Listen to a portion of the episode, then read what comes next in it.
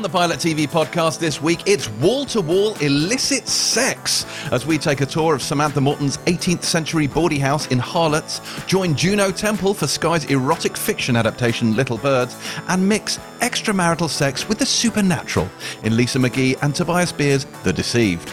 And speaking of The Deceived, Lisa herself is our guest this week and stops by to talk to Terri about things that go bump and indeed bonk in the night.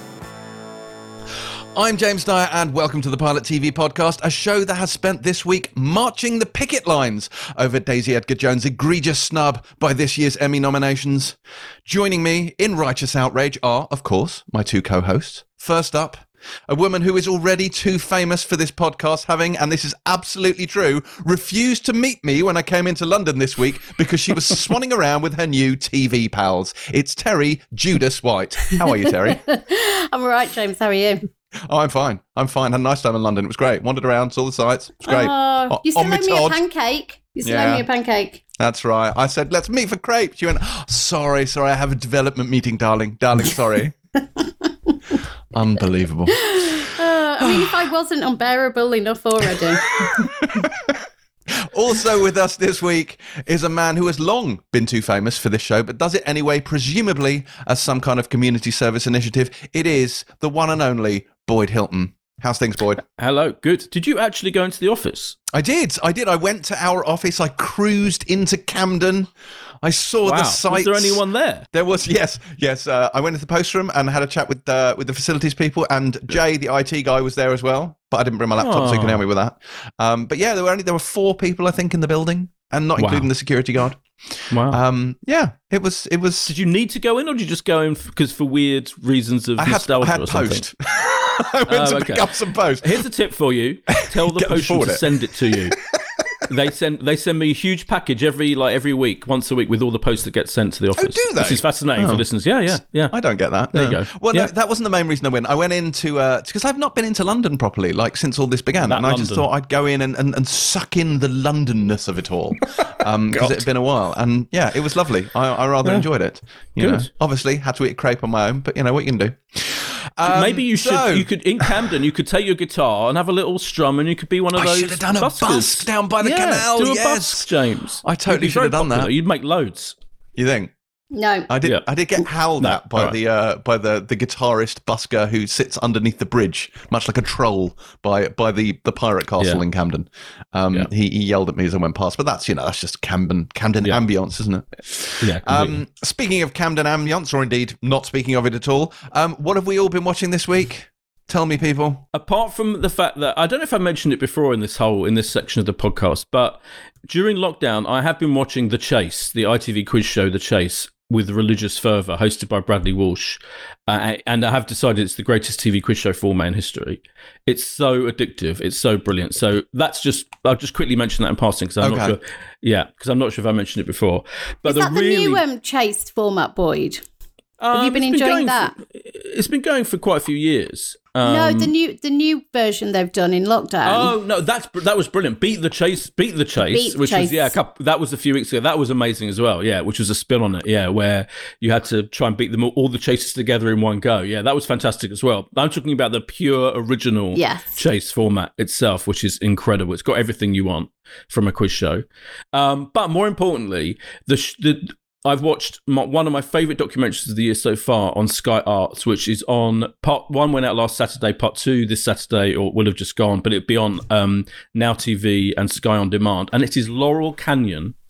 It's a two-part, three-hour documentary. Um, it's uh, directed by Alison Ellwood. It's not to be confused with a really terrible Laurel Canyon documentary that came out ear recently in the last few months, made by Jakob Dylan, Bob Dylan's son. That they, I think, went out as a streaming thing, like a streaming film. That was terrible because that was basically um, just a, a, a promo for his album of cover versions of, of songs. This is an absolutely comprehensive beautifully made look at the phenomenon of all the great musicians and artists who flocked to Laurel Canyon in the late 60s, 70s. Joni Mitchell, Crosby, Stills, Nash and Young, The Doors, The Byrds, Don Henley, uh, the Eagles, etc. These are my people. This is my world. These are my favorite uh, musicians and acts in history. I'm obs- I was obsessed with these people like Neil Young and Joni Mitchell, and the fact that they all lived in Laurel Canyon so much that when the first time I went to LA, I went to Laurel Canyon and I walked the entirety of Laurel Canyon, and it's quite long. And I tried to like walk, it, try and see all these houses. And anyone, if you've been to LA, you'll know that there's hardly any sidewalks or pavements, so you can't really walk around anyway. But I did, and I kind of nearly got arrested by security guards and stuff. So I'm obsessed with Laurel Canyon. The documentary is so brilliant because it kind of ra- ranges wild and free. It's very, it kind of free flows over. So it starts out vaguely chronologically, but actually it goes down little alleyways and routes, and it has incredible footage and just revelations like the fact that Harrison Ford built Peter Tork of the Monkees music room. Things like that just get mentioned in passing, and it's hmm. full of revelations and brilliant music. It's incredible. Laurel Canyon, Sky Arts, watch it. Terri, what have you been watching? I watched um, the final part of the Murdoch documentary series um, that we talked about last week and the week before, the, the rise of the Murdoch dynasty. But Bode, Boyce, Bode, Bode, Boyce, and I both. Boyd and I have talked about this in um, in previous weeks. Um, it's this incredible three part documentary documentary series, and actually, they call it the rise of the Murdoch dynasty, but that's not actually what it's about. Um, uh, it is about their kind of checkered recent history, and the third episode deals with kind of, I suppose, the rise again potentially of the Murdoch dynasty in terms of um, their hand in Brexit, um, their kind of changing of political allegiance um, back to the Tories. It's watched together. I wish, I kind of wished I'd watched the three of them back to back. It's a brilliantly researched, really thorough, in depth look. It's quite depressing about the ways in which we've been manipulated as the great British public and the impact, really, I suppose, one man and his family can have over a country's media, a country's politics. Um, so if you haven't watched any of them, I'd actually recommend just nailing them all in one go. So that was brilliant. And then I also randomly, um, uh, I wasn't feel very feeling very well. I had tonsillitis this week, and I needed something to comfort me and I watched all of Educating Greater Manchester, which, if everyone remembers, is the kind of fly on the wall documentary channel for a school Educating Essex, we had um, Educating Greater Manchester with 2017. And you know exactly what you're getting with this stuff. It's always the same. You've got the troublesome kids, you've got the teachers who, you know, are just trying to give them the chance because they know otherwise, if they leave school with no qualifications, they're going to repeat certain cycles. You learn about the kids' homes lives, you're crying, you're laughing. There is nothing shocking, surprising, or particularly innovative these days about that stuff. But I watched um, all of that series and felt a little bit better about our world and our country than I probably did after finishing the Murdoch documentary series. And then you went on Twitter and it all went to shit again. yeah, and then no, I was I I did the Twitter 48 hour um, boycott this week in solidarity with um, the Jewish community. So I actually had a very Twitter like week, which I have to say probably also helped um, Yeah. me feel a little bit better about the world and our country. It certainly does. Same, yeah, I did that. Yeah, I did that. The Twitter thing, yeah. As a Jew, I felt I should. Um, can I just say quickly as well, Line of Duty, because you Terri did her Line of Duty rewatch, anticipating the fact that we're all doing a Line of Duty rewatch because BBC One is showing Series One um, from today, Monday. If you're listening to this when the podcast goes out, Mondays and Tuesdays, and I did actually rewatch Series One. I fitted that in because I had to write a thing about it um, for Heat, and it- oh my god, it is so fucking brilliant, isn't it? It, it was just that first series right from the start. Yeah. It's incredibly densely textured, complicated, and yet riveting. The storytelling inst- is instantly incredible in that show, and I hadn't watched it for years. So yeah, that that that rewatch was fascinating. It's glorious. Yeah, because you do always think, right, that maybe Line of Duty was something where it kind of evolved into that and really stretched for that over the Yeah. series. And I had the same experience, which is you were like, holy shit, no, this was like this from the beginning. This was Yeah, always yeah.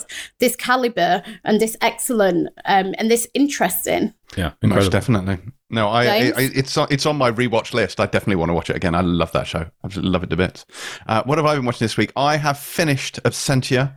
I've watched all three seasons of Absentia now in the past two weeks, uh, and I finished the last episode of season three last night, and it is glorious. It is so fucking ridiculous, um, but in the best possible way. In the same way that 24, where it's just the stuff that happens is just deliriously over the top and daft as all hell. Like it's like she's doing this, she's investigating, she's gone rogue, she's punching a boss, she's out on the streets, she's now been kidnapped, she's in another country, she's escaped, someone's nailing her hand to a table, and then she turns into John Wick and does all this gun fu shit. And you're like, okay, I didn't even know you could do that, but sure, carry on. And it's just amazing. And she is brilliant in it. And it just gets, and just when you think it can't get any dafter, it does. But, like, and I can't emphasize this enough, like in a really good way. And it's so watchable. And a couple of times I found myself doing this, and I said this last time, where you know you're watching it, it's like, oh, it's bedtime, right? Turn it off. I'll tell you what, I'll just finish this one, um, and because it ends on a cliffhanger, I've got that thing where you're like, okay, I'll watch the first 10 minutes of the next episode just so I see how the cliffhanger resolves. Yeah, right. And then you find yourself doing it at the end of that episode as well. And before you know it, again, it's the middle of the night and you're like, I really need to go to bed. But uh, yes, Absentia on Amazon Prime is lots of fun. Uh, I highly recommend it. So that was my week.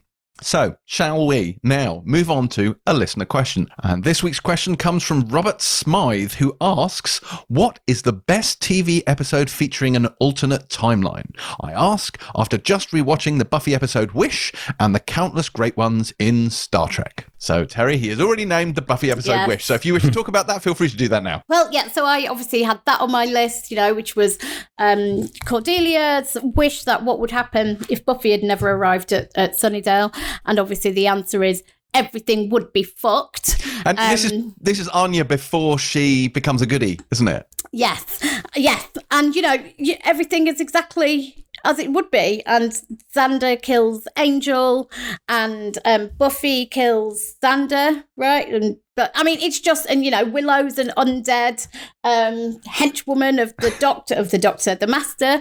Um, it is everything you would expect Sunnydale to be without Buffy Summers, who came to save them all. Um, but there are so many brilliant TV episodes in this ilk. i I love this question. So, Charmed, okay, this happened twice in Charmed. Um, so, there was the episode at the finale of season three, and the finale of season three was Shannen Doherty's um, last ever episode. We've talked before. Well, I say we. I've talked before about how she was written out of Charmed and, and decided to leave because of disagreements. Um, uh, allegedly with Alyssa Milano. Now, so it's the finale of season three, and it's called All Hell Breaks Loose. And in this episode, the sisters are outed as witches on the cable news. And spoilers if you haven't watched this episode, that's about 7,000 years old. But um, basically, Piper is shot and killed in this episode. And uh, Prue, played by Shannen Doherty, does a deal basically where they turn back time so that they can save Piper. But there is evil at play, and when they turn back time, a murdering demon comes in and attacks both. if you're still with me, congratulations. Both Piper and Prue, and the finale leaves with them both unconscious on the floor. And then the opening of season four is when Phoebe, no, not Phoebe, Piper is alive, Phoebe is alive, but Prudence, or Shannen Doherty, is dead. And, you know, I've never been able to get my head around it. It's, well, you've been back in time once. Why can't you just keep going back in time until you sort it out? This is the problem with turning back time once, right? And then in the finale, the ultimate finale of um, Charmed is the one where um, Piper is the only one who survives, and both Phoebe and Paige are killed in this big battle to end all battles. Again, they turn back time and fix it. Um, it is a bit of a convenient get out in some respects when it's about correcting this, but there is also the use of it, which is the Buffy use we've talked about, which is about showing an alternate reality if if one thing in history had been done differently. So I was thinking about um, other fantasy ones like Friends, right? The one that could have Oh, been yes, that's really good. yeah, which is great. Which is Rachel. Um, so she kind of drifts off and uh, essentially has this fantasy, should we say? And it's she's married Barry and is driven into the city with her irritating girlfriends, where she bumps into um, Monica, who is fat and is because she's married to Joey. And then Rachel fantasizes about Chandler, who's got a weird mustache, and he um, has kissed Monica, who's got this doctor boyfriend who feeds her up but won't have sex with her. She gives Chandler her flower. You've got Ross is still with Carol, who hasn't come out with a, as a lesbian, but is having a, an affair anyway. I mean, it's one of the great. Isn't Phoebe like a stockbroker or something? She's a um uh, Wall Street woman. I can't remember. She has a heart attack and she's smoking and she's like bye bye seal seal like that. And she has a heart attack and in hospital. She starts working from her bed, goes back in the office and she's been fired and she has another heart attack. Um, so I think that's one of the great ones. And then I wanted to mention Doctor Who, um, obviously, because where would we be without a mention of Doctor Is this Who? is this is this Terri Rise of the Cybermen slash the This Age of Steel? this is Rise of the Cyberman, which is um, the Doctor Rose and Mickey, played by Noel Clarke, find themselves in an alternate London. Um, Rose's dad is alive because famously he died um, uh, decades ago, and there was a plan to basically make all humans into Cybermen. Um, but you know, there's a few elements of it in, in Doctor Who. We've talked about the old, the parallel universes where um, Rose and the Doctor are separated and they exist at the same time. So you know, it's it's a rich place for it. Is Doctor Who? I think those are my favourites. Oh, one more, the OC. So the Chris car. so that is again, it's a, a dream that Ryan and Taylor have. Um, essentially, how things would have been different if Ryan hadn't have ended up living with the Coopers. The one thing that always struck me about this episode is in this episode, Marissa is still dead because obviously Marissa was killed in a car accident Yeah, with so Ryan this is when season three. three. It's when Mischa Barton's left and Taylor, who was a bit Yeah. rubbish, kind of replaced her. is yeah was Yeah. like Ryan's geeky new girlfriend who you would never have gone near in a million years. Because they hated her in season two. yeah, Anyway. I mean sh- that was a big mistake. That whole plot was a big mistake. But anyway, so they both fall asleep at the same time at Chrismukkah and have these dreams which you figure are intersecting and basically he'd not been adopted by the Coopers. Um, and the big the big surprise in all of this, you know, Seth and Summer weren't together, he was just still a loser, was um, that Marissa had still died, even though she'd not met Ryan, because Ryan had blamed himself and said if she hadn't met me, she wouldn't have been in that car with me, my brother wouldn't have driven us off the road. Actually, she'd she'd have overdosed in Tijuana which was an incident that happened in season one. And I like it when they intersect with real episodes. So in episode in season one, Ryan had saved her when she overdosed in Tijuana, but in this other r- reality, he wasn't there and she died. And what became clear is that Ryan meeting her had actually extended Marissa's life by a few years, and that she was always destined as this troubled young girl to die. Wow. Poor old Mischa Barton. Yeah, those are my favourites. Boyd. Um, well, obviously the final, the ending of the OA is the greatest is the greatest thing ever, and the, the most audacious Yes. and brilliant use of of a new timeline. Spoiler alert! Um, that there's ever been in history, but very similar. Fun, I, I, I remembered, I, you know, the show Supernatural. That of course, um, Helen O'Hara on the Empire podcast is is the biggest champion of. In fact, I've noticed recently the Supernatural in jokes have died down a little bit. It's, it's now just um, Well, Supernatural's kind of finished, hasn't it now? yeah, yeah. Although That's, yeah, I guess Maybe so. it's, it's faded from Helen's affections. Maybe that's why, yeah. Maybe, or maybe it's just because there isn't time in between you saying "Is it though" with Chris throughout the whole thing. Um, but Is it though? I remember I watched Supernatural on and off. Like I didn't watch it religiously, but I do remember very clearly an episode, and I had to look it up, called "The French Mistake," where they're sent into an alternate universe where their lives are covered in a TV show called Supernatural. And so there's Oh, a TV yes, show. being- this I know. Yeah, Mm. yeah, and it was brilliant, and it was, and it showed, it it was an incredibly fun, inventive show, and um, and I think they kind of went back to it afterwards. But I remember watching that episode and thinking, this is fucking brilliant. This show, it's really bold and daring and inventive, and that was like that episode particularly, I thought was fantastic. And then I also want to mention one of the most demented things that's ever happened in television history, which was in Dallas, where I don't know if it quite fits the idea, but basically, basically, it turned out that the entire season of Dallas didn't happen, and uh, so Bobby um, was written out of Dallas for various reasons. He wanted to leave. He was bored with the character, um, and so Patrick Duffy. So they killed him off, in, a, in, in, in, and he was run over, and he was definitely, definitely dead. And there was a whole series where he wasn't in it because he was dead. And then they decided to bring him back at the end of that series in 1986. And In the finale, he arrives. He's in the shower. And um, his wife, uh, played by Pamela, sees him in the shower and she's like, "Oh, but you're dead. And then it turned out we had to wait months for the premiere of the next season. And the explanation was that she had dreamt the whole fucking season. 30 hours. There used to be Oh 30 God. episodes a year of Dallas. 30 fucking hours was di- absolutely dismissed as being a dream by the fucking producers and showrunners and everything. And people were outraged and furious, quite rightly. I mean, it. I think it's one of the most ridiculous things that's ever happened in television. So, yeah, I'm putting that in. All because Patrick Duffy had a change of Yeah. heart and was like, I want my job back. Yeah, exactly. Well, also, because he did, I think he thought he was going to become a huge film star, and he did not. No. He's No, like he those did not. guys who leave Hollyoaks and say, I'm going to Los Yeah. Angeles and I'm going to become a movie Arch, star. And then they come, and th- but then they go back to Hollyoaks after, after two years. I know. hey, it worked for Ricky Yeah. Ricky Whittle. Yeah, yeah, it did. Emmett Scanlan. Emmett Scanlan used to be in Hollyoaks, who we'll be talking about shortly. Let's just say that. but anyway, yes. What about he's, you? not, he's not in the new Avengers, is he? no, it's not. A new Avengers. The new Avengers. Uh, many, many things of this obviously fall into my particular genre. I would say there's a couple of series that kind of delve into this area. So, Awake, which I've mentioned on this podcast before with Jason Isaacs, where he exists in tall, two alternate timelines simultaneously. Oh, yes. One in which his wife died in a car crash, and one in which his wife survived, but his uh, son died in the car crash. And he keeps flipping between these two realities. It was really fun, but it only ran for one season, got cancelled. Um, Fringe, in the finale of season one of Fringe, you are introduced to Leonard Nimoy's character who exists in an alternate version of America. And they play with this alternate timeline thing all the way through it until you get to season four. Where tons of it ends up in this alternate one. And there's a bit where it alternates between realities, and the prime reality has blue title sequence, and you get like a red title sequence for the alternate reality episodes. And uh, they have Fauxlivia and Walternate, and those are two of the greatest puns in the history of television. So I enjoy that an awful lot. Um, do you remember the the back reality episode of Red Dwarf? Where they all wake up and it's they've been in a simulation. The despair squid, a despair squid, has caused them to, and they wake up and they're like, and it's the one where he's Duane Dibbley and uh, and Kryten is Jake Bullet, the traffic cop. You don't remember any of this, do you? Anyway, We that was really Dwarf, good. did we? Enjoyed that What a are you lot. talking about? I know. I don't know who he's talking to, but it's think you're definitely not me. to? Yeah.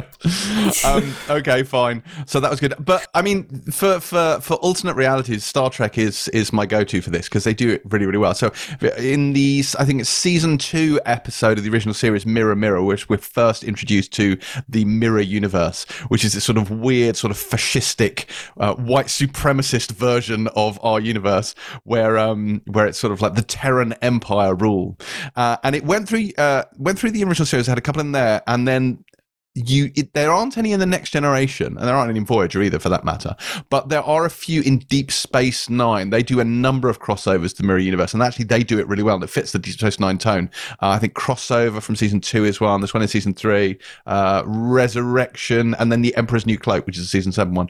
I think of all the mirror universe ones if i had to pick one I think maybe crossover from Deep Space Nine is possibly the best, which is where Kira and Bashir go to the parallel universe, and it all goes tits up from there, and you get this this sort of in the minds violent Odo sort of screaming at people. But um, it, it was a recurring theme, and I think why I like the Mirror Universe stuff is they didn't the original series. They returned to it Deep Space Nine. It turns up in Enterprise as well, uh, in a Mirror Darkly, and then finally they're kind of the it's all like this was all build up to Discovery because you remember in Discovery in season one where you find out spoiler for anyone who hasn't seen season one of Discovery that Jason Isaacs' character, Captain Lorca, is actually a Mirror Universe character all along. He's from the Mirror Universe. And so the Discovery goes to Mirror Universe. And that whole stretch in season one, I think from episode 10 to 13, which takes place in the Mirror Universe before they come back, that is the best I think Star Trek has ever been uh, for Mirror Universe stuff. I think that was absolute genius. And the fact that they then bring Michelle Yeoh's character from the Mirror Universe back again is is awesome. So yeah, that would be that would be my pick on this particular one. You will be unsurprised to hear. Star Trek rules. Thank you. Right. Uh, thank you, Robert. I hope that has answered your question. I should point out, Robert also works for Co op. He wanted us to mention the Chains drive to reduce child poverty this summer. They've been running a food bank campaign, which is, uh, you might have seen, it's been publicised by Michael Sheen, uh, where customers drop off food items at their local stores, which is then collected by local food banks and turned into meals for children who would normally be enjoying free school meals. It's, uh, it's a very worthy cause. If you can contribute, then please do so. And you can find out more about that scheme at www.centralengland.coop. Right. Time now for this week's guest, specifically Derry Girls creator Lisa McGee, whose latest creation lands on our screens this week. And if it doesn't initially seem to be the side splitting lol fest that Derry Girls is, that's because The Deceived is instead a psychological thriller about a young woman who follows the lecturer she's having an affair with back to Donegal in Northern Ireland, only to end up trapped in a house where all is not quite as it seems. Lisa spoke to Terri about it, and this is what went down. Hello, I am joined today by Lisa McGee, who is here to talk about her new show, The Deceived. Lisa, hello, thank you for joining us. Hey, How's thanks it for having me. Okay, Now, yeah, not Can you, um, can you just tell us a little bit about The Deceived? So it's a thriller um, set. It, begins in Cambridge, um, and a young Cambridge student starts having an affair with her married Irish lecturer. Um, she ends up following him back to Ireland, and his wife dies in mysterious circumstances. And then there's all sorts of twists and turns and questions Mhm. asked, and everything's not quite as it seems. So it's kind of a psychological thriller ghost story type affair. Yes, and there is. I mean, I think it's fair to say there's a, rich, probably like literary history, right, in psychological thrillers about women, often written um, by women. Um, so Rebecca, for example, def- Yes. TV definitely feels like it's having its own moment in that sense. Um, Yeah. Obviously, Sophie Petzal's Blood um, was also on Channel Five. There was Cold Call. Do you feel like there is that moment happening in TV? And is, is a psychological thriller something you've always loved, whether in books or in telly or film? I love them, and um, my my husband who wrote the show with me as well is is a, is a big fan of. The, we loved like Rebecca's a huge influence on this, and it's my favorite book, and we love the the Hitchcock version of it, and and that's kind of where this came from. We watched so many of those old movies, and we wanted to try and do something that had that classic feel, maybe with a, a little bit of a twist. Um, and also yeah to try something a bit longer form so this is over four hours you know um so yeah it's it's i think there's something fascinating for female writers particularly i think about those uh about darkness and um i th- i i, think some of the best um certainly like mystery novels and all that or, or like where where uh female writers are exploring their own worst fears nearly you know? Um so it was, it was just a chance to sort of try and do our version of of one of those classics Mm. And it's clear from episode one, which I've watched, that it's um, you know, is about kind of potentially psychological disintegration, maybe, but also manipulation of Yeah. a woman. And obviously, that's not a new thing, as you're as you're talking about. But as we know, um, you know, from modern conversations, there's now names for these things. You know, gaslighting, coercive control. Do you think that gives it, it makes it a little bit more relevant or resonant today? I mean, uh, maybe, hopefully. I think it's something, uh, unfortunately, a lot of people, n- not just women, understand on some level that they feel there's some someone doing something manipulative or there's something wrong about a situation, but they can't quite um, put their finger on what or, or explain it, and they, and they and they, they maybe blame themselves for it. And um, so I think that's certainly uh, because we know a bit more about it now. That's certainly something that everyone's uh, aware of. Um, and obviously the film Gaslight as well, which is where that that uh, expression Mm. comes from as an influence on all these uh, stories that we're starting to, to see about this as well. Yeah. Mm. And I also read, and I, it's, please tell me that this is true, that you were obsessed with Jessica Fletcher when I'm you were a kid. Yeah. Are you still obsessed with. Jessica Fletcher? yeah. I, I sort of discovered Murder She Wrote when I was about nine and um was upset like just really wanted to be Jessica Fletcher still kind of do you know but that was my I think it's partly why I became a writer actually because she was a mystery writer. But um yeah it- it's I, I I've a, a lot of fondness for that for that show and and um Angela Lansbury and all that you know she's a big part of my childhood and yeah still slightly obsessed with it and um, as we kind of mentioned, Channel 5 have, have done a couple of these um, with brilliant writers. And we mentioned Sophie Petzal um, with Blood, and obviously yourself and your husband. Um, do they? How much freedom do they give you and con- creative control as writers? Because I think there's a really interesting conversation going on at the moment after Michaela Coel and My I May goodness, Destroy yeah. You.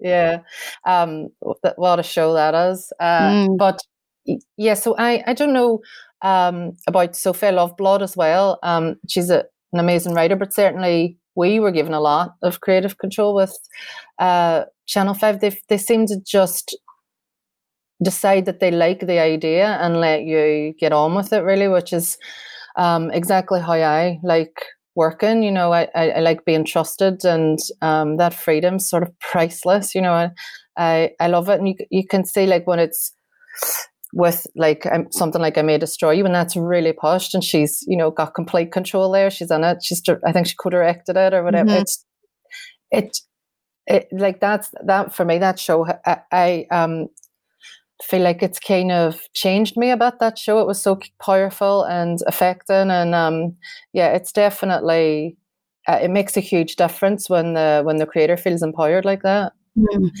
And when you say you feel like it's changed you, do you mean as a woman, as a viewer, or as a creative, or both? definitely definitely as a creative but i think even if you weren't a writer watching that you would think about it's her empathy and the way she explores um those very traumatic things and questions and pushes and um it was constantly surprising me and making me think about things that were quite uncomfortable um so i think any viewer you know whether you're a tv writer or not would come away with a, a different view on on the world after watching that show, which is a phenomenal thing. It's, it's, Mm. yeah, it's incredible. Yeah, so I'm very, I'm very. Uh, that that's le- that's been the last thing I watched that I just can't stop talking about or or thinking about. no, and I think I think when you have somebody so visibly, as you say, take total control and be very open and transparent about that, you've got to think that's going to keep having positive benefits for the industry as well, right? Going forward. I hope so. I, I, yeah, that's that's what I'm thinking. I hope people now have more trust because it works. Mm. and um yeah i really i really hope that's the case um i think she's ho- hopefully paved paved a bit of a, a way for the for the rest of us there yeah Now, back to The Deceived, which has got an amazing cast, um, the likes of Emmett J. Scanlan and, you know, one man in particular who I presume you didn't foresee his global megastardom before this, but Paul Mescal and his chain, who are now, Yeah. you know, two of the most Yes. famous men in Um, chains in the world. Yeah unfortunately we don't have the chain. That was the we yeah we didn't we didn't that didn't come with him.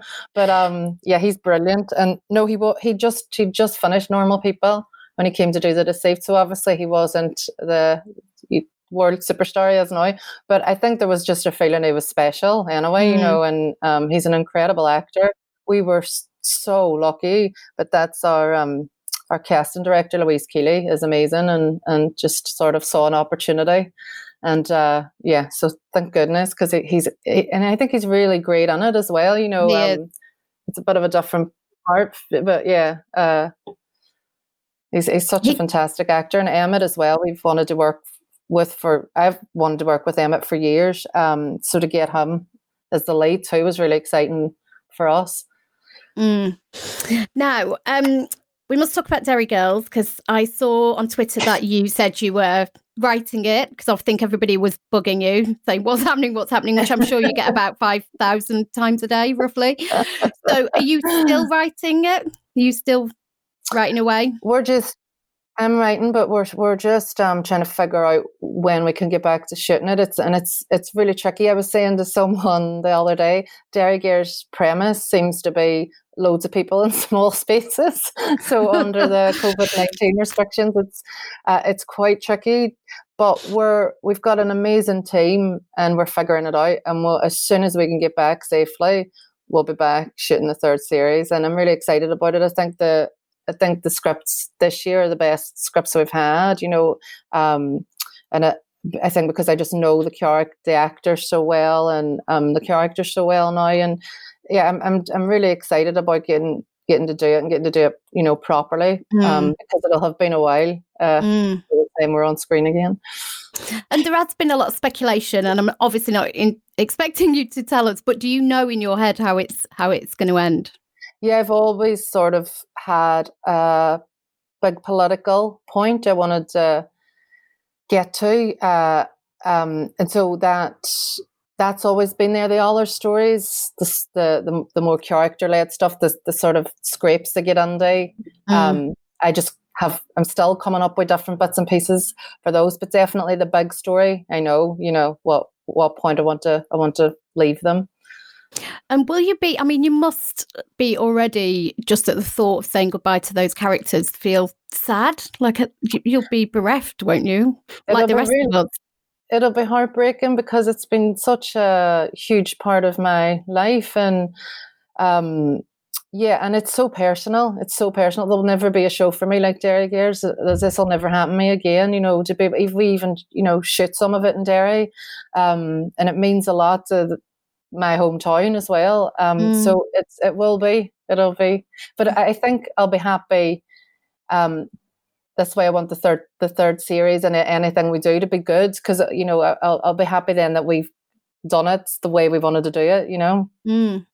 And are you ever still taken aback by the success of it because it's just become this phenomenon and it's now you know even though they may have to watch subtitles in america it's now a global phenomenon as well that we certainly weren't expecting any of that. Um, I wasn't even. I thought it would be so small, even in the UK. You know, um, I think we all thought in Ireland it might do well, but it's been it's been lovely, and um, it's yeah. I I think it's so funny for me hearing things from people in Mexico and India, and that that and the thing that seems to really connect with everyone is that mums are insane. Everyone has a mom that drives them mad, you know, and uh, that that that's always what people say. You know, that's just my mom.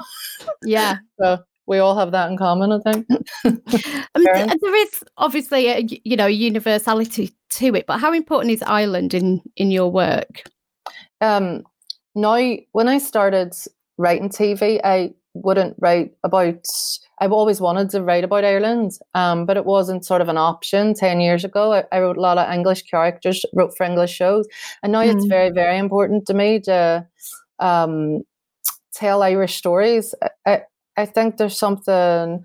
I, I love watching uh, specific words myself, even if I don't, if I'm not from that background or I don't understand it. I love learning about it, and um, yeah, that's that's definitely. I think it makes my work about richer because it's personal. So I think it's good for me and good for the audience um, because it's it, because I care a bit more when it's an Irish story, if you know. Um, yeah, so I think now it's it's it's it's very important to me. Mm. And finally um what about Derry Girls the movie well, we're um, we've been talking about it. It would be something that would need to happen once I've got series three out of the way. I have zero ideas for it, so I need to sit down and have a good think about what what to do. But it's definitely something I think we'd all be very interested in doing. We're all excited by the idea of it. The girls want me are always like they should they should go to America. They should go to Spain. bet should they go are. and okay. They might go to Buncrana, maybe. I don't know.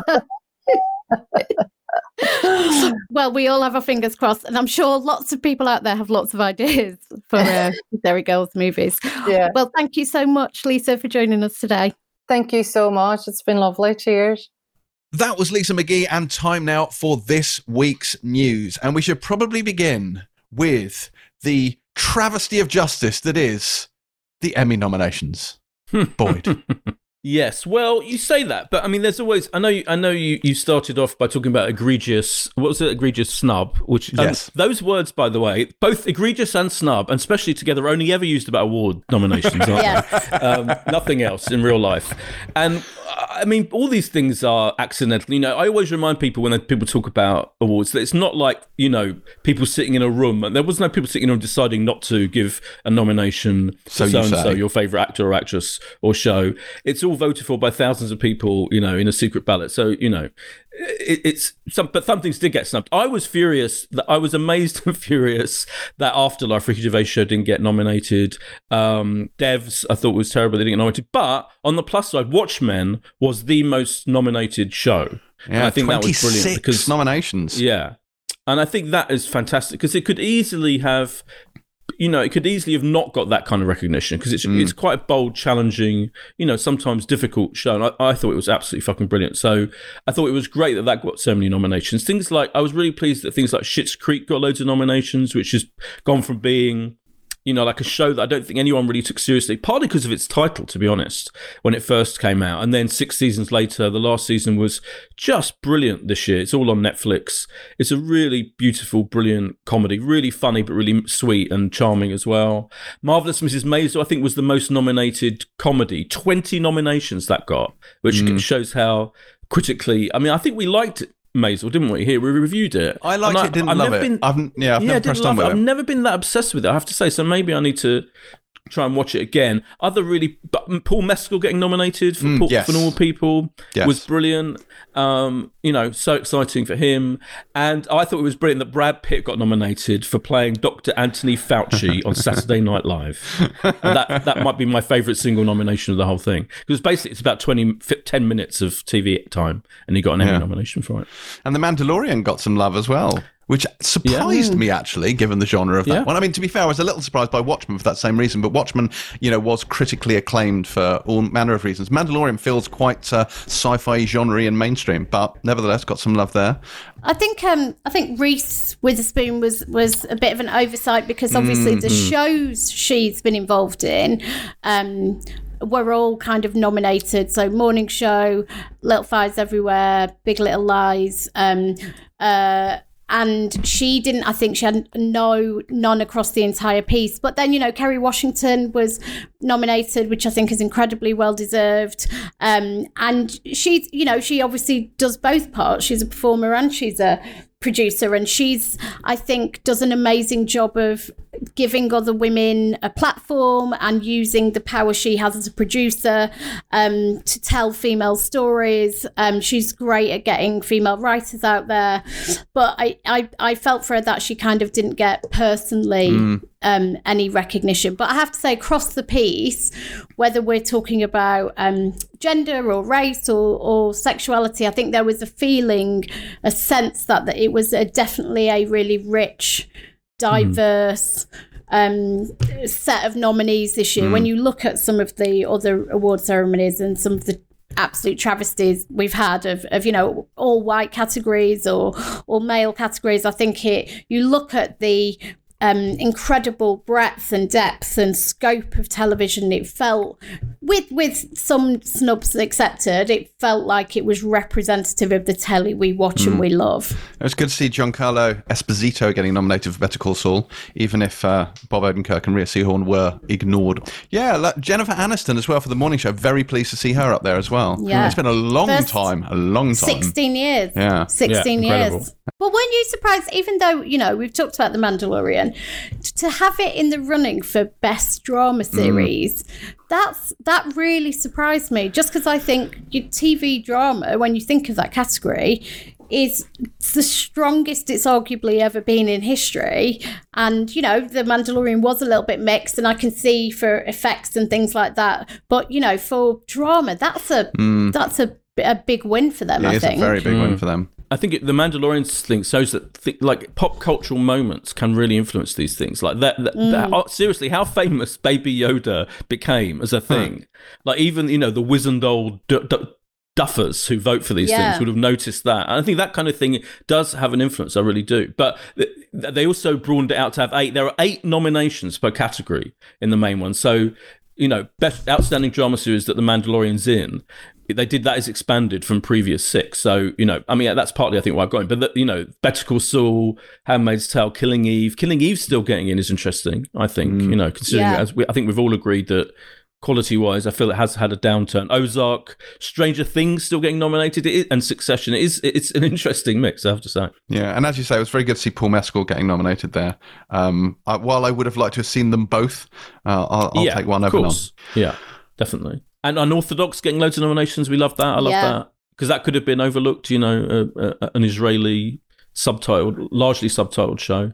Tiger Um, King got six Mrs. as well. Yeah, yeah, yeah. Um, It's pretty good. Okay. uh, what else has been happening in the news? Uh, well, of course, the most exciting thing that happened this week is that Netflix have ordered a Witcher prequel series. yes! Very, very excited about this. The Witcher Blood Origin is a six part series which will tell the history of the very first Witcher. And, and I know, Terri, you in particular have been very, very excited to hear more about the conjunction of the spheres. So this will be focusing on that particular event, uh, which is. Uh, in Witcher, in Witcher lore, the reason why there are all magical beasts in the world is because two. See, this this comes to our listener question. Two sort of different planes of existent realities sort of aligned or crashed together in the conjunction of the spheres, and lots of things from the other reality, the monsters and stuff, were left on the prime reality, and that's why there are monsters there. You are. Yeah, so that's very Um, exciting. Very excited to hear more about well- that. There's, so there's a second season being commissioned of Witcher. Yes. And then this is prequel. So how will it? They can't air them both at the same time, right? They'll presumably have to show the second series and then. Terri, I am wholly in favour of a Witcher channel being started, so Oh my God, all I of these things can are. stream at once. Yeah, I bet you are. Yeah. Oh, I will toss a coin to all of these shows. Yeah. Uh, anyway, um, Netflix unveiled um, a tra- a little tra- teaser trailer and images of Ratched, the, the Nurse Ratched series that's coming up from um, Ryan Murphy. Now, I've I've had issues with Ryan Murphy's recent output. I have to say, I think like I didn't particularly like Hollywood. Um, and the last series of The Politician I thought was pretty poor. But this, I am really excited about this. The idea, just the whole idea of it. Sarah Paulson playing Nurse Ratched, who the character from One Thread of the Cuckoo's Nest as an origin story, and the cast: Sarah Paulson, Cynthia Nixon, Sharon Stone, and Sophie Okonedo, all in major parts in one series about this thing. Is exciting, I think, and I thought the trailer. I thought it looked really interesting from the trailer, and it arrives on the fourteenth of September. Okay. Oh, did either of you watch the Utopia trailer?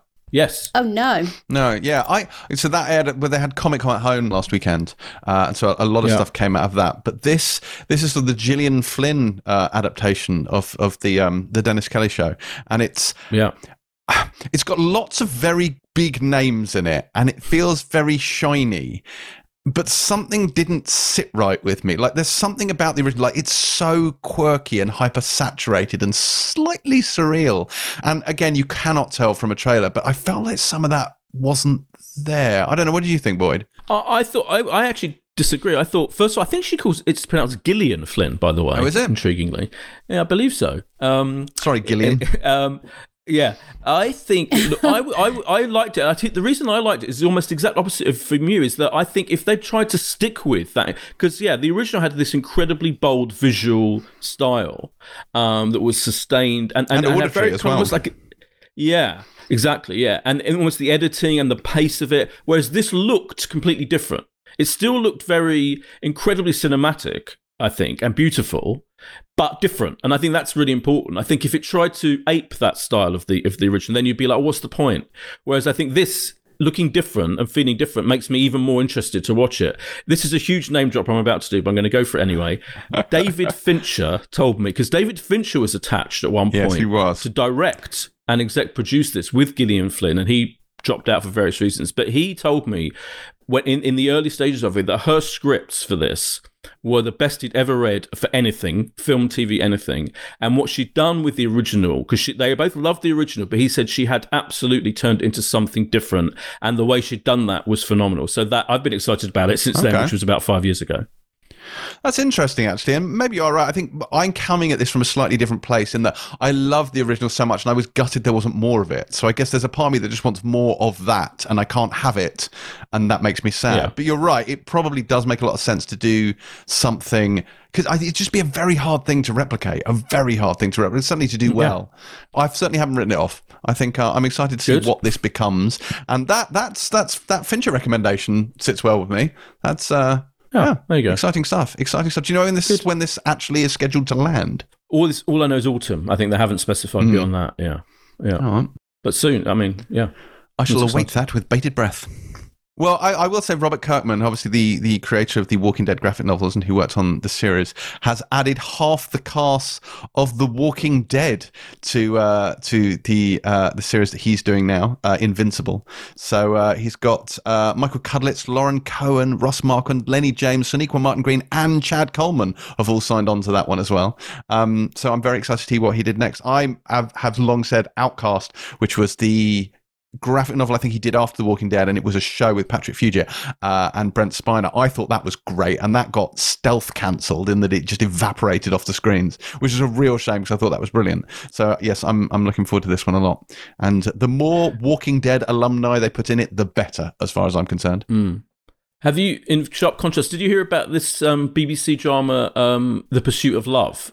No. Which Emily Mortimer is doing. Oh, this is really interesting. Emily Mortimer is writing and directing a BBC One adaptation of the Nancy Mitford novel, The Pursuit of Love, which is about a romantic comedy drama set in Europe between the two world wars. So she's creating the whole thing, show running it effectively. Mm. And the cast is brilliant. Lily James, Emily Beecham um, from Little Joe, who's brilliant in that. Andrew Scott, Dominic West and Dolly Wells. So that is a good lineup, I'm saying, yeah. And I'm really interested. I think it's brilliant that, that Emily, Emily Mortimer's doing the whole fucking thing. Mm. I think it's great. Have either of you did either of you see the Elisabeth Moss thing? So she's doing. Uh, I've got the book actually, the uh, Shining Girls by Lauren Beukes. I've never read it, but it's uh, it's in Depression era Chicago, and this guy finds a key to a house that opens to various points in time. But in order to time travel, he must kill young women who have lots of potential. these sort of so-called Shining Girls. Uh, yeah, exactly. Um, but subtle. Yeah, indeed. But uh, Elisabeth what Moss. Does? What could that possibly stand for? oh, your patriarchy alarm just went off there. But Elisabeth Moss is uh, is going to be starring in this. She's going to uh, she's she's got the lead in that one. So we shall see. I don't know. It sounds interesting or not, as the case may be. oh yeah. Anything else? No. Terri, no. not enthralled by news this week. Not enthralled by news. We of course have the BAFTAs imminently, but we have yeah. not we have not seen those at the yeah. time of recording. Boyd, isn't there anything you can give us that will be embargoed till Monday? Yeah, Boyd. Boyd, what what do you know? No, they don't. They don't reveal anything until um, no. You're gonna have to watch it at seven o'clock tonight. It's as live, and um, yeah, they won't reveal anything until then. Oh. So we, we could. What we really should do if we had our wits about us is come back and do a special feature on what we thought of the winners maybe tomorrow or something. But anyway, to find out what egregious yeah, snubs they've been responsible yeah. for. egregious snubs, indeed. Yeah. there will be surprises, I bet, because because the BAFTAs are voted for by juries of like 10, 11, 12 people, and th- weird things mm. can happen. Like Fleabag Series 1 did not win a BAFTA, I remind you. Final bit of news, and of course, oh yeah, arguably the most important bit of news Star Trek Discovery Season 3 premiere date is October the 15th. Yes. Which one's that? That's the one on Netflix, is it? Which yeah, one's that? Which one's that, Boyd? There's so many Star Trek things, aren't there? It's confusing. Not enough, Boyd. Not enough. Okay, okay, that's it for news, it seems. So let us jump in to this week's reviews, which begin this week with The Deceived, which, as you've already heard, sees English student Ophelia, played by Emily Reid, see her affair with lecturer and lecturer Emmett J. Scanlan take an unexpected turn when his wife dies. She ends up living in the ruins of their marital home in Donegal, and spirits abound. Or do they? Boyd, what's the verdict? The verdict is well. I, I, I, this is the kind of stuff I do love. This kind of stuff generally. So, um, uh, Lisa McGee talked about how you know influences of Hitchcock films. Rebecca, particularly, the, the, the, Rebecca hovers very strongly over this show. The Daphne du Maurier story, the Hitchcock film, particularly. Um, you know, the idea of a young woman arriving in a relationship with an older man whose previous wife has just died fairly recently, and they're literally to the point where there's a scene where the young woman wears her clothes, which is definitely definitely a Rebecca a thing that happens in Rebecca. This gloomy, massive mansion, this house. There's a little bit of the haunting of Hill House as well in it. The, the story of the haunting that um, as well, kind of this huge big house with literally creaking doors and locked rooms with weird th- noises going on behind the locked doors of locked rooms. Um, is it haunting? Is it supernatural or not? I really like you know, this is all catnip for me. I really like Hitchcockian psychological thrillers, which may or may not be supernatural. and part of the whole point of it is you don't know, and it's keeping you guessing. To the point in this where I thought was almost quite funny. In I think maybe episode two, where the reveal of the knocking of the behind the door, the reveal of what actually is, that is no no spoiler is. I, I thought it was funny. It almost kind of stretching your credulity to the point where they know what they're doing. You know, Lisa McGee and her husband Tobias Beer, who wrote it, they know they're playing with these things, these these ideas, and they know it is borderline preposterous a lot of the time. But I think that's fine because that's that is part of this whole genre, if you like, of you know psychological thrillers played out with lots of you know pe- people getting are they or aren't they mad? Is there or isn't there gaslighting? Mm. i love all of this. And i thought this was i thought the atmosphere of it was very well sustained. I thought that um, emily reid was brilliant is this kind again this woman who you're not sure is she maybe is she maybe losing it a bit or isn't she or is it just the situation she's being put in? Is she being uh, essentially controlled by this dude played by emmett scanlan who's also great as well? Um, i thought all the performances were good. I thought there were surprising moments um, in it that i wasn't expecting, and I really enjoyed it. So yeah, I, you know, in in the vein of Channel Five is really creating this kind of these TV drama events, which are almost always psychological thrillers like this. Like we talked about Blood series one and two, which we, I think we, which we loved. It's definitely in that vein of a TV drama event showing over consecutive nights, four or five episodes, and this is a and it's a really good example of it. I, I really like it. I hope they do more, and I hope that um, Lisa McGee and Tobias Beer create more of them as well. Terry. So I think Boyd's right, and I think this is having a bit of a moment in telly. So there's a, a really rich literary history of um, psychological thrillers about women, often by women, um, and it is that sense of um, playing with a woman's interior life and how that externally manifests itself. Is it something that she's imagining? Is it something that's happening? But it feels like it's got a really modern twist because we live in an era in which we talk about coercive control and, and in which we talk about gaslighting. So while the themes aren't new, I think the way we talk about them now is. And Channel 5 have really leaned into this, as Boyd says, with, you know, blood, which I think we all have spoken about how exceptional this is Cold Call, um, the Sally Lindsay show, which I think, you know, was solid but was maybe less successful. This for me kind of falls somewhere in in the middle. Um, and I think that it's um, really well written. Um, that two person team that Boyd talked about. Emmett J. Scanlan is, I think, perfect for this role. He has a real kind of charm with the edge of manipulation about him. Um, and you know, Paul Mescal is it's weird because you think you imagine like casting Paul Mescal in something like this, yeah. having no idea yeah. what was going to happen and what you were going to have on your hands? This filmed, um, wasn't it? It filmed after Normal People, but before it aired. But before mm. it hmm. aired, yeah. And I think the tone is really, really well executed. So there are these, you know, the gothic influences, mm. which all of these psychological thrillers lean into. There are touches of that, especially these scenes in this house. And Emily Reid, I think, is really yeah. great. She's got that kind of wide-eyed innocence, um, but you know, she's she's smart and she's bright and she's intelligent. But there's something vulnerable about her that you really believe. So I really enjoyed this. I only watched the first episode, um, and it kind of had me gripped, ready to watch the second. I'll be interested to watch the entire thing because I think, you know, as I say, Blood, I think really, and I'm not comparing them because they're by women. I'm comparing them because it's this thing, as I say, that Channel 5 are really leaning into with these kind of dramas um, written by women, often about women.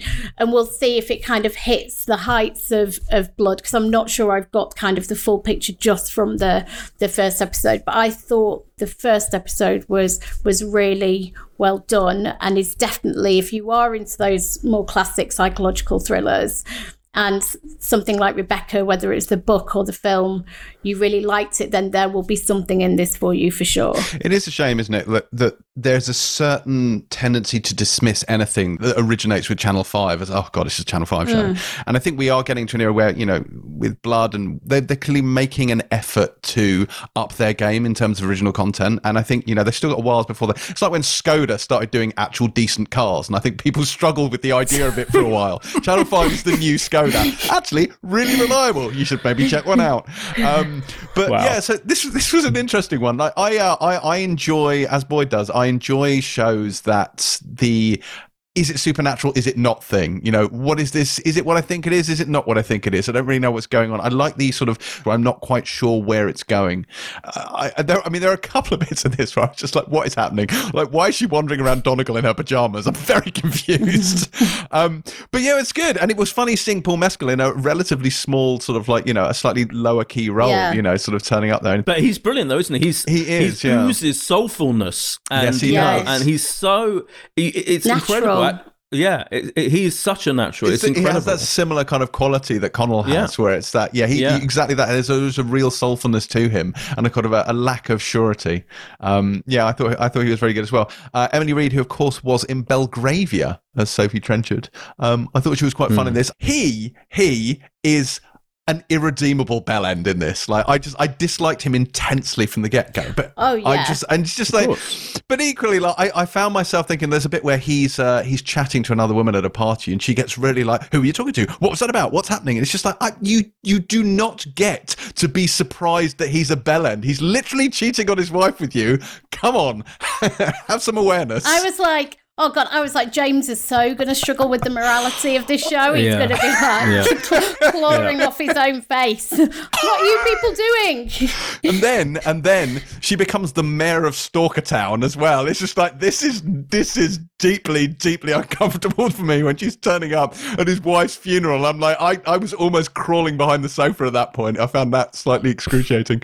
But um yes, I got into more into this as it went along, and I'm I'm very curious to see to see where it goes and if indeed ghosts abound in this or if there's more going on. I want to know what is behind the locked door, etc. etc. Um, But anyway, The Deceived lands on Channel 5 on August the 3rd at 9 pm. Stay for the music box cover of Tainted Love that plays over the closing credits. yeah. Next up this week, we have Harlots, which arrives on the Beeb. Now, this is an odd one because this actually first aired back in 2017 on Hulu in the US and ITV Encore, whatever the fuck that is, here in the UK, with its second and third seasons following on Hulu but never making it to these shores. Um, which is something of a travesty. However, the show does finally make a proper UK debut this week, a year, a year after its third and final season landed in the US. Um, but Harlot stars Samantha Morton as an 18th century madam named Margaret Wells, who dreams of a townhouse in Soho while pimping out her two daughters and fighting off the posher rival madam Lesley Manville. Terri, what say you to this? So this is an interesting one, right? Because um, I knew a lot of people in the states who were raving about this show, uh, specifically about its use of female gaze. It was written and created by women, um, and it. Having watched it last night, I can honestly say it is definitely not what I was expecting. And I kind of don't know how I feel about it, to be honest. So it is created by Alison Newman and Moira Buffini. Now, let me just say that I was like, Alison Newman, hang on. Alison Newman, as in Alison Newman, who used to be in Footballers' Wives. And yes, it is one and the same Alison Newman. So she's best known as an actor, I think it's fair to say, um, who was in EastEnders and was in Footballers' Wives. Um, and she created this with Moira, who is um, the show's writer. And she basically is a hugely successful contemporary screenwriter. So she um, apparently, just let me make sure I've got this right.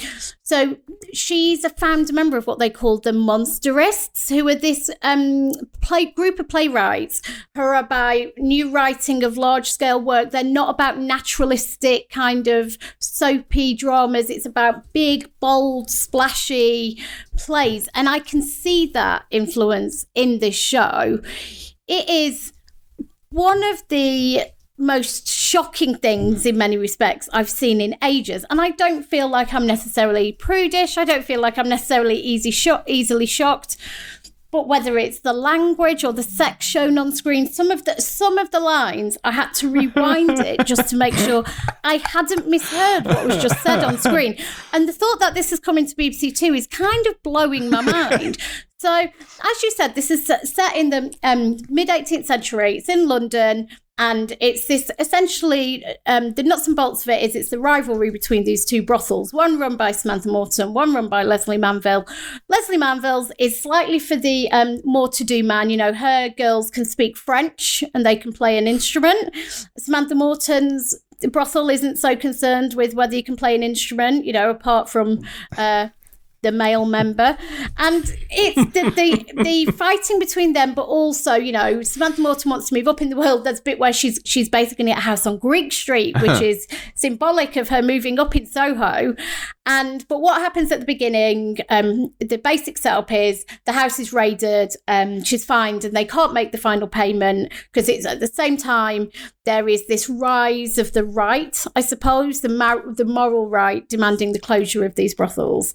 So this is the the dynamic that's happening, and then the setup of the first episode is they need to get the money to be able to move into this house. So she auctions off her youngest daughter's virginity, played by Eloise Smyth. Her other daughter is played brilliantly by um, Jessica Brown Findlay, who we, we all know from Downton.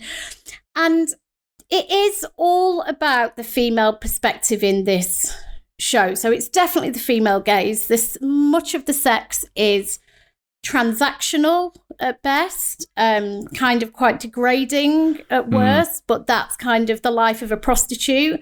And this, what it's very stark in that what it sets up is it, for women at this time, there were two choices in life marriage or prostitution and they were your only two choices. That you know and there's one point where she says men don't respect halls they respect property because they're trying to kind of assign ownership of you to a man. And it's that that's your choice in life. You either belong to a man or you are used by a man.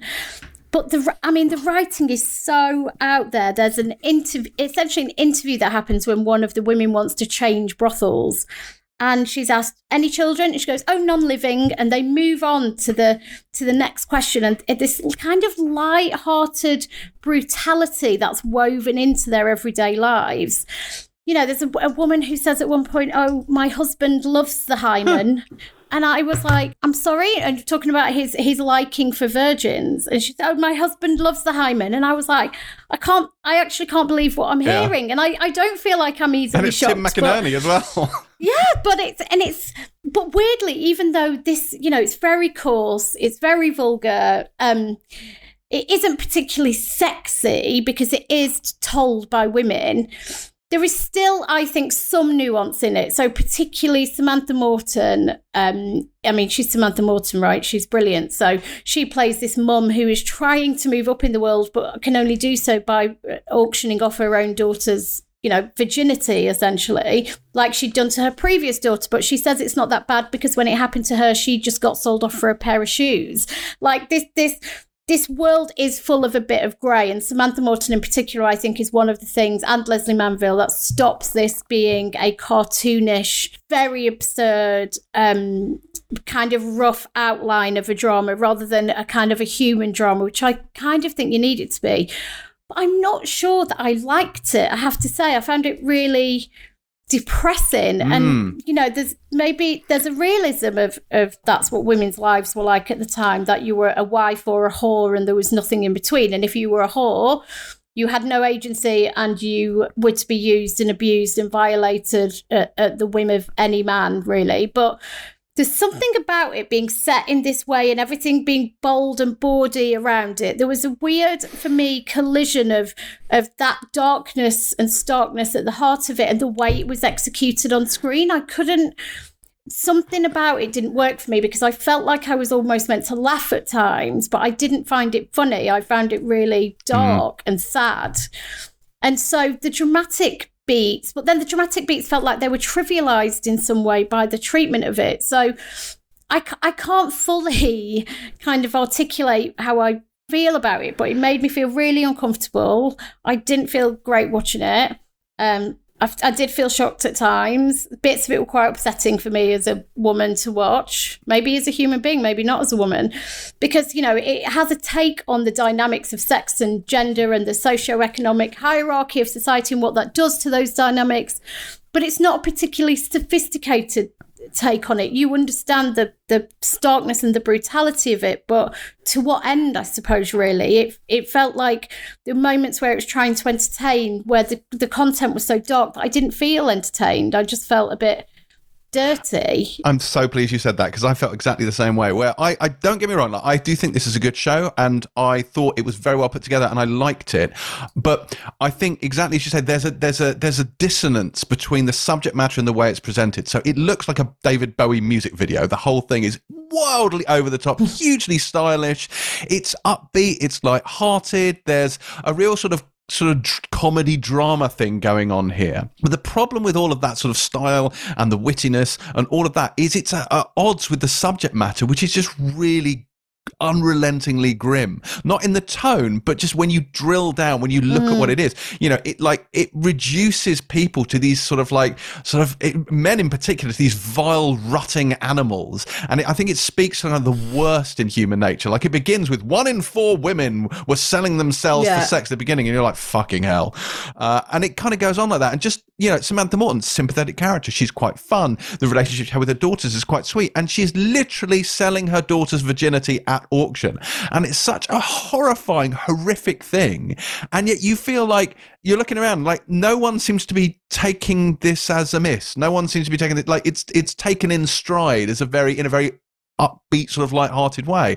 And i found it difficult to find levity in that scenario and in the lives of these women. I just found it crushingly sad just to sort of see this depicted on screen and and and and, and i wonder whether i'd have found it slightly less depressing if the tone had been more somber because then you would- you'd, you'd have mm. felt that at the very least the showrunners kind of understood that this is really quite bad and yet you didn't. It was almost the glibness of it. I think that affected me more because weirdly, that's I think reflects how a lot of people do look at these things. You know, it's like, oh, it doesn't matter. It doesn't matter. It's just a thing that happens, and it's like, yeah, I I I I, struggle with that part of it. That said, I thought Samantha Morton was great. I thought all of the all of the roles in this were, were played very well, and Lesley Manville, of course, loads of fun as the other madam. But again, I couldn't get past the fact that you know, even though this is funny, it is well written, it is very witty. I just I found the subject matter just a little bit sad and I don't think I really got part that. Boy, did you did did, did, did it hit you in the same way? How did you find it? No, no, it didn't actually. It's interesting. Yeah, I mean, I, I first I remember watching it. So when ITV Encore was a thing, so ITV Encore co-created it with um uh was it Hulu, and so I remember watching it when it arrived those years ago on IT because it was that one of it's kind of their flagship show I think on ITV Encore, which has then subsequently been closed as a channel doesn't exist anymore.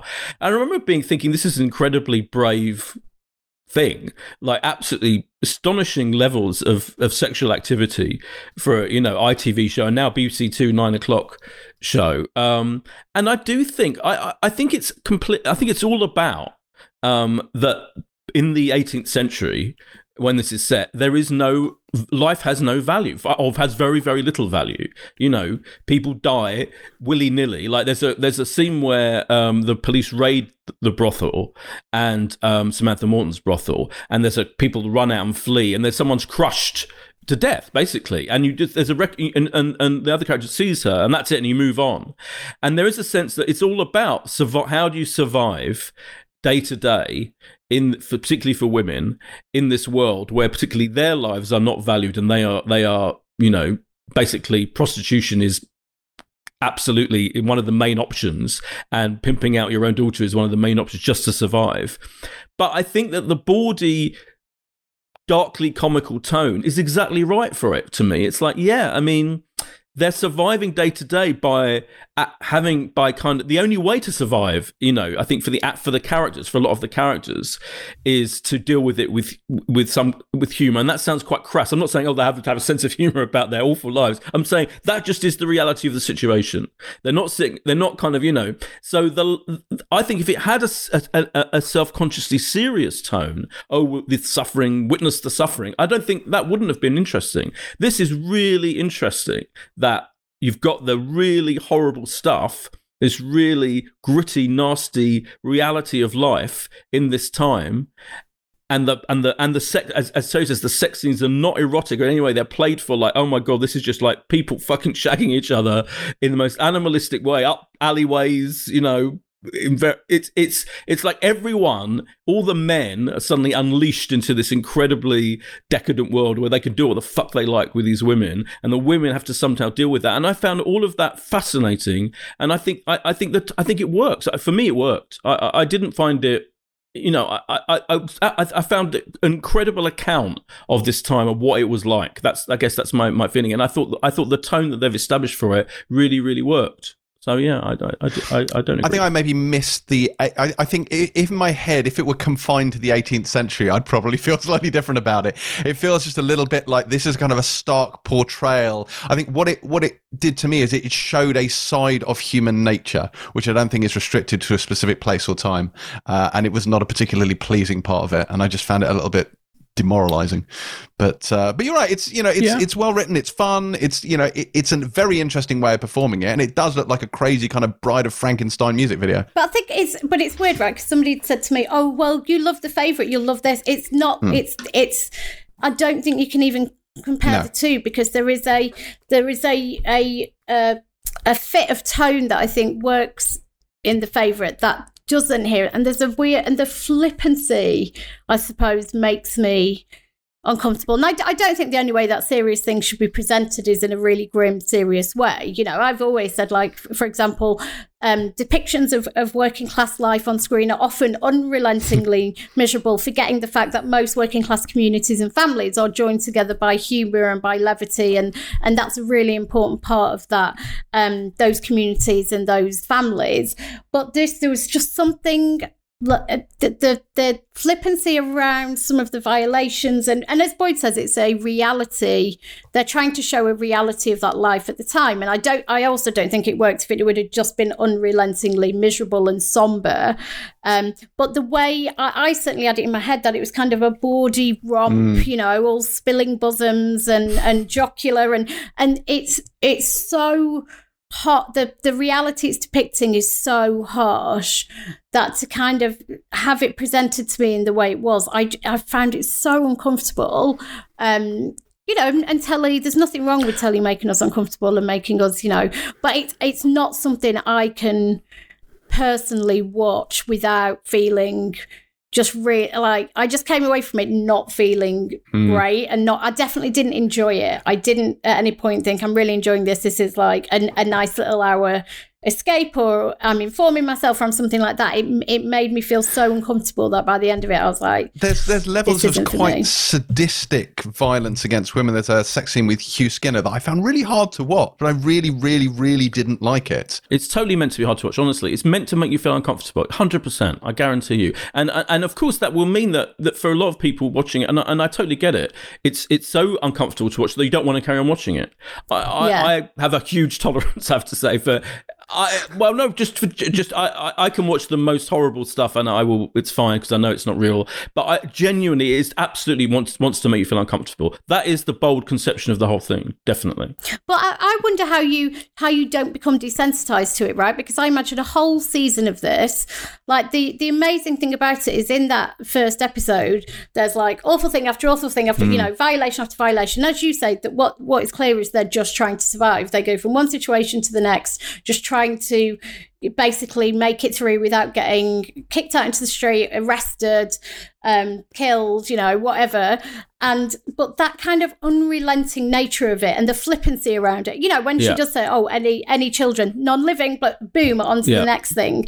The, the that kind of by the end, I think I felt a bit numb to all of it, and I right. wonder how that plays out over the series, where it's it does like, calm down. Yeah, I think it yeah. calms down. So I think this episode is is an establishing this is how extreme we're going to go, and it is relentless, and I think that's deliberate, but it does calm down you know, I've seen a few episodes and it's definitely not, it doesn't keep up that relentlessness yeah And I did just want to say on, um, I made it sound like Alison Newman's done nothing else apart from being Footballers' Wives, which she was amazing in, but um, she has had extensive theatre work, which is, I'm guessing, where she met Moira and where they mm. developed this relationship. And she has, and I think you can tell that both of the women who created this worked in theatre. There's definitely something oversized and, and big about this in the way that um, a lot of theatre is. And I think you can definitely see that influences here. So I don't, I don't want to make it sound like, you know, she's perfectly placed to to create something like this. And this show does, of course, contain the line, You are the pineapple of Great Britain, which will go down in history as one of the great chat up lines. Harlots, then, which arrives on BBC Two on Wednesday, the 5th of August at 9 pm with a double bill, and seasons one and two are airing back to back, presumably with season three to follow. Finally, this week we have Little Birds starring Juno Temple, not to be confused with Little Birds starring Juno Temple, the 2011 Elgin James movie. No, this this one is instead a six-part series inspired by Anaïs Nin's 1979 collection of erotic short stories and sees Temple as Lucy Savage, an American debutante who travels to Tangiers to marry Hugh Skinner's English lord. Skinner getting his end away yet again this week. There's a theme here. Uh, only to find when she arrives a life of hedonism, excess, and yes, golden showers awaiting her at her destination. Isn't that right, Boyd? Yes, what a week! what a week for Hugh Skinner fans, Hugh Skinner sex scene fans, fans of Hugh Skinner and pineapples. There's a pineapple sequence as well in Little Birds. Who knew? And fans of extreme sexual behaviour. I mean, extreme in quotes. I don't want to. I'm not going to judge. Um, but there is, as you say, a, a, a sexual peeing scene in episode one. Spoiler alert. Um, brothels as well. There's a heavy, huge number of brothels in this. In that's a lot in common. Let's just put it that way with harlots, but a very actually not a very different tone, a different tone and a different. Um, it's set in Tangier in 1955, and it's all about decadence. It's all about very posh rich people and the fact that they can do what the fuck they want and that their their their entitlement means that they can basically have rampant sex in whatever way they want with whoever they want. They can certainly pay for it if they want to go to the brothel and pay to be peed on, as as happens in in that first episode, as I say. Essentially, Hugh Skinner's character, who's having a an affair with a with another dude, with a local dude, a royal dude, yeah, and it's kind of in an effectively an arranged marriage with a very rich. American woman played by Juno, Juno Temple, whose very rich family um, we meet at the beginning, and they basically send her off to be married to the very posh Hugh Skinner's character. And even though they don't really know each other, and even though he's really gay, um, there's the incredible cast, by the way. Nina Sosanya is in it as Lily Von X, who's a filmmaker slash singer slash entertainer slash all round creative, amazing, dynamic, fascinating human being. And Nina Sosanya is always brilliant and she's great in it. Jean Marc Barr pops up. Um, Rossy de Palma, you know, from all those Almodovar films, who look is absolutely incredible. It's basically takes the Anais Nin, I think that's how you pronounce her name. Is it Anais? Um, stories which were famously incredibly daring erotic short stories, and it's trying to create a narrative out of them. And I have to say, not entirely successful. So the first episode is kind of establishes the characters and the world and the milieu and um, very nicely. It's beautifully shot, and I thought the characters were all very interesting. And again, I think there's a there's a kind of tone, there's a kind of quite arch tone to the whole thing. Particularly like there's this big dinner where the pineapple arrives and the posh family, Juno Temple's parents are being ridiculous and mother's being ridiculous. It's kind of played for absurdity and ridiculousness. And I found the whole setting fascinating. I found the characters interesting, but it isn't yet in the first episode, in fact, I watched two episodes, a story. Like the narrative is pretty weak. And I think maybe that's that's partly because they are taking these short stories which have which are loosely connected, some not even connected at all, and trying to create a story out of it. And it's not yet, I wouldn't say it's the most gripping of stories, but my, I, I think if you bathe in the atmosphere of it, which is this, you know, this decadence and all of that, and the daringness of the of the sex scenes again, which are which are up there with those in harlots, and this time not supposed to be necessarily disgusting, but sometimes played for laughs. Uh, you know, it kind of varies. Then I enjoyed it. I did enjoy it. Um, it's not gr- so gripping that I feel it's going to be top of my list to carry on watching week after week. But I re- but if you just kind of let it flow over you, so to speak, then I think it is enjoyable and interesting and fascinating. There you go. Let it flow over you, says Boyd. Let it Yes. flow over you. That's as good a summation as any. One character certainly does. Terri, I mean, is it a nice? I thought it was a net. Is it not a net? A nay, nin. Maybe it's Or a is no. it- I don't know. I don't know. No, I think we've fuck knows. established we don't really know. like I was wondering how this was going to be adapted because those it's a you know this collection of of short stories as boyd says that are kind of loosely connected. But it, i was reading that lucy is really an amalgamation of several characters and i think it's more kind of picked and chosen certain characters and certain storylines. And it is as boyd says this that first episode which is what i've watched it kind of has the look and feel of like a as a musical but like a fantasy. It's everything's um everything's that's very heightened it's quite overblown it's it's it's beautiful it's quite trippy some of it. Mm. um and it's it's gorgeous it's absolutely beautifully shot. Um you know whoever designed it is a fucking genius it looks incredible.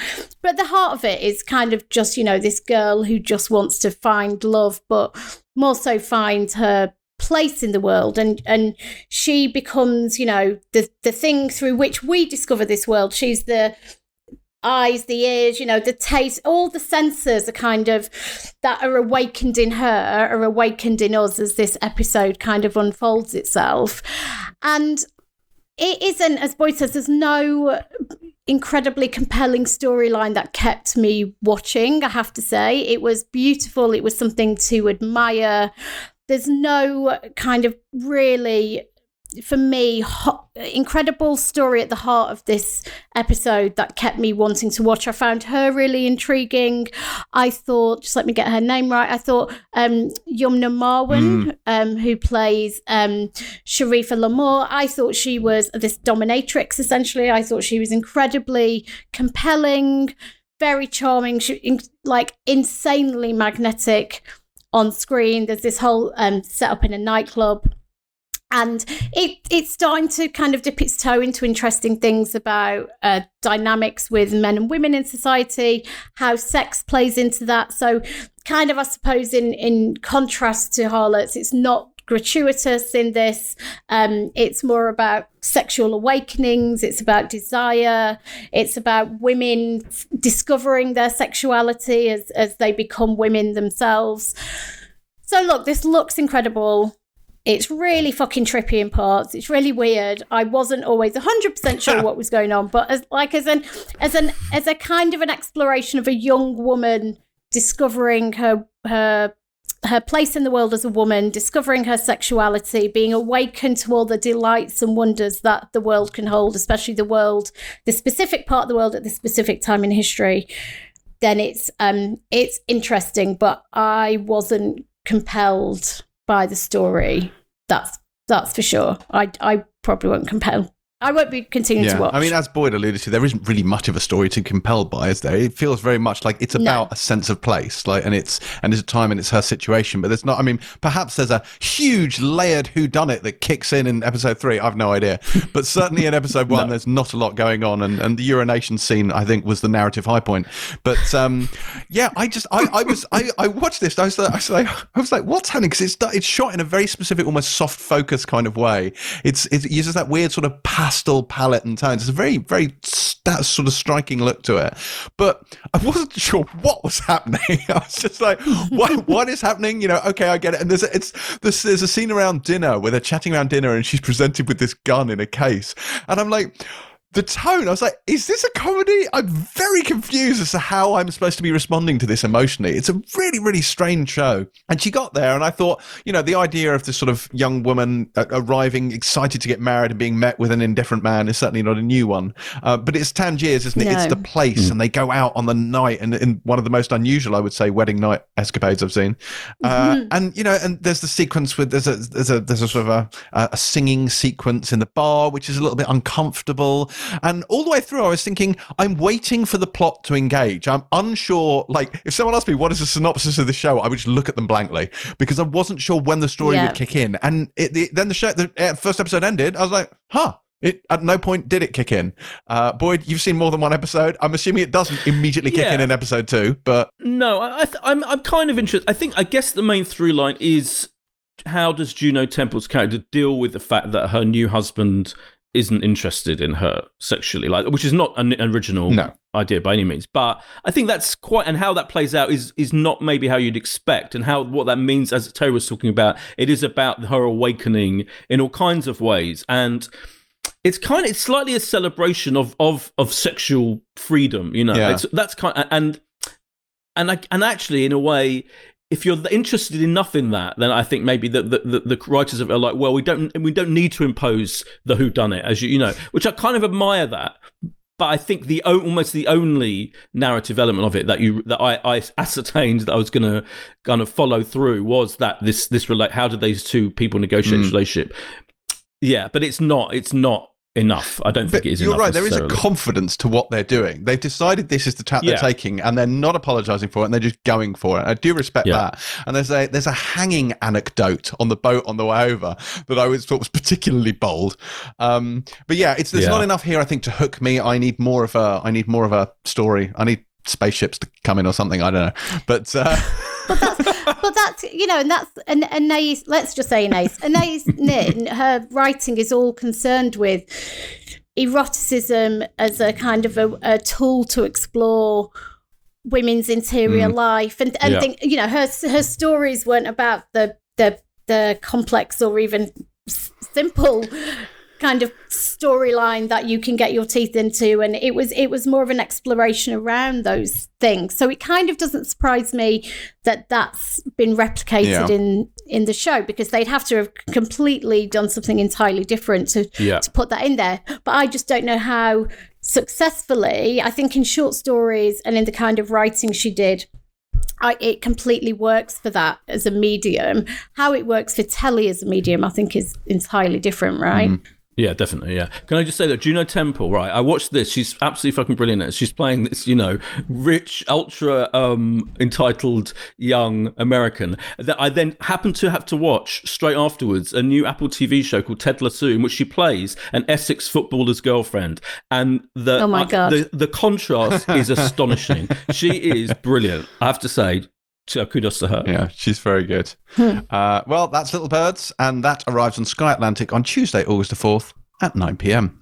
Boyd, what else have we got out this week? Oh, um, there is a little bit. There's Ramy, which is a really, really brilliant show. In fact, it got quite a few Emmy nominations. Um, a show starring Ramy, created by Ramy Youssef, um, starring him as an American Muslim living in New Jersey, and it's about the American Muslim experience. And I've watched some of the first season, and season two arrives on StarzPlay um, Thursday, and that is a really, really good show. Season two of The Rain um, on Netflix arrives on Thursday as well. Um, this is the Danish show about kind of about virus sweeping the world um, in the rain. And um, I remember I remember watching episode one and thinking, oh, this is pretty brilliantly made and interesting. But I didn't really watch much more of that. But it does have its fans. There's a new comedy on BBC Two called Semi Detached, starting on Thursday on BBC Two at ten o'clock, which is kind of plays out in real time and it's quite a bold thing. It stars Lee Mack, and Lee Mack, I have to say, I think Lee Mack is hilariously funny. So I think it's worth giving it a go, even though um, some people might not think Lee Mack is that funny, but I think it is. Yeah, it's not one for necessarily for James, but a lot of people will enjoy it. Bull, um, it's on Fox. Starts today, Monday at nine o'clock. Bull has its fans. In fact, someone suggested we Banshee Bull, but I pointed out well, it's still going.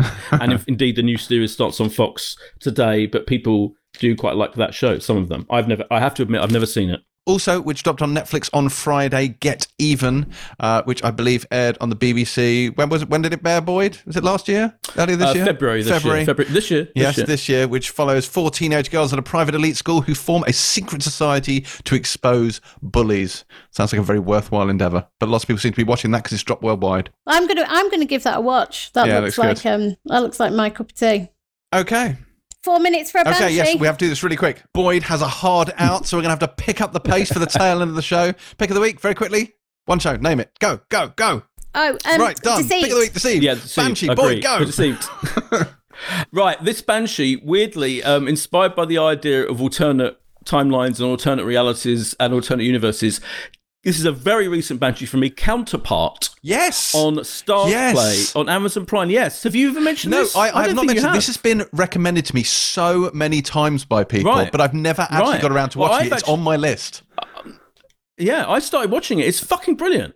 J.K. Simmons, the brilliant J.K. Simmons um, from Whiplash and Oz, Yeah. etc., plays a dude who works. He's like a quiet office guy in in Berlin, working for the United Nations, and you see him establishing his daily life. There's a big kind of action sequence opening, but then you meet him and his character, and it turns out, basically, cut a long story short, he ha- he meets his doppelganger, his literal double, who's a completely different person, because there's a whole alternate Earth beneath the surface of this place that was created years ago deliberately, and there's a whole alternate version of the Earth with ev- all the same people on it, but different. And it's not only got J.K. Simmons, it's got fucking Olivia Williams in it as well, and Harry Lloyd, and it's really brilliantly made. It's quite very interestingly written, and it's great. There are only two seasons of Yeah, it. It was cancelled already. It went out in 2017, I think, and then 2019. But it's really, really good. It's on StarzPlay on Amazon Prime. I'm definitely going to watch it. I think the reason I put it off is because it got cancelled. I kind of felt oh, but apparently it does have at least a kind of a, a proper ending. So um, yeah, Right. def- definitely want to watch that. I mean, J.K. Simmons, for God's sake.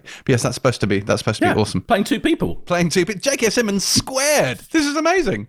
Um, Yeah. I, I'm very, very rushing a Banshee. And this isn't even. This is one of those crazy Banshee things where I am not recommending this, but it's one of these things. This has been on my mind for a while. This show, where I've been thinking about it, and I couldn't work out whether or not I had imagined the show or dreamed it, or whether it was real because I had this slightly hazy memory of it. But I finally looked it up, and it is real. This was The Pretender, which was a random procedural from the late 90s, and it starred Michael T. Weiss in it as Jared. And he was basically this character who he'd been kidnapped as a child and raised in a place called the Center, this institute. And he was a genius imposter who could quickly master complex skills so he could impersonate any member of any profession. So, as you can imagine, it being a procedural, each week he would be a surgeon, a banker, a doctor, all the while being pursued by this centre. But apparently, he was inspired by Ferdinand Waldo Demara, who's the guy that uh, the Tony Curtis film The Great Imposter is based on. And again, it's a guy who could just essentially adopt, who was so quick to learn, such a quick study, he could adopt these things and pass himself off in different roles. But uh, this ran for, God, I want to say, is four seasons, and it ended on a cliffhanger with a bomb, and it was nonsense. And uh, I think did a couple of TV movies and then some novels to continue it afterwards. It wasn't very good, but one of the reasons that, that I believe I watched this is the guy who does the voice for it, Michael T. Weiss, was the voice of the nameless one in Planescape Torment. And that is something that will be understood by a very small demographic of our listenership, but nevertheless, it makes it notable. Uh, that is The Pretender. There were four seasons of it. Probably don't watch it. There you go. Inspirational. Inspirational. Inspirational. Terri. Um, I would like to Banshee um, Some Girls, which is BBC. It's all on iPlayer. This was a three series British comedy that ran 2012 to 2014. It is about four 16 year old girls who all go to the same school. They all live in the same housing estate in South London. They all play for the same slightly rubbish football team. It is written by Bernadette Davis, who wrote um, Game On, and it stars uh, Uh, these four brilliant young actors who've, who've all done other great stuff. So you've got Adelayo Adedayo, Natasha Jonas, who's obviously in Attack the Block, Mandeep Dhillon, Alice Felgate, and then the PE teacher and um, Viva's stepmother is played by none other than Dolly Wells. This was called The Female Inbetweeners at the time because there's four teenage girls and people are really lazy. But um, it's, it's, I found it really funny. It's about their friendship, it's about school, it's about boys, it's about everything your life is actually about. At 16, the four girls have the most incredible, warm, beautiful chemistry. Dolly Wells is Dolly Wells because she's a genius, and this is on your iPlayer. I've now. heard very good things about that. It's another one that's on my watch list. Okay. And that is it for this special sex themed episode of the Pilot TV podcast. if you've enjoyed yourself, no, not like that, then please do head over to Apple Podcasts and leave us a five star rating, much like Endless Mike did when he said, This is a great podcast. James Dyer is a very interesting villain, relying on being a bellend to annoy the hero, Boyd. Terri is a bit of a wild card here, a true renegade. I resent this characterization. I'm at worst an anti hero. Oh, you wish you were an anti hero. Oh my But that's God. not how I've become the That is villain. really the, Jesus. It's brilliant that you've been hoist on your own anti Belen petard, and this people can't listen to the podcast because you're such a Belen. That is brilliant. Oh my God! Would you fail your own? Would Have I fail this the Belen conversation? Would you fail your? Well, you, think you you fail your your own own Belen This test. podcast Yeah, no. fails the Belen test without a shadow of a doubt, but you know. Uh, because of who? all of us, all of us, Terri. Your Miss Piggy-like you, ways, yeah. as discussed last week. Whoa! yes, and my I am not Miss Piggy. Hey, you're the one who said you were. I know. I know. Oh God. Anyway, uh. all three of us Bellens are on social media at James C. Dyer, at Terri underscore White, and at Boyd Hilton. Next week we will, of course, be back in your ears when, in a shocking third act twist, Boyd will be unmasked and revealed to have been the true villain all along. Pilot out.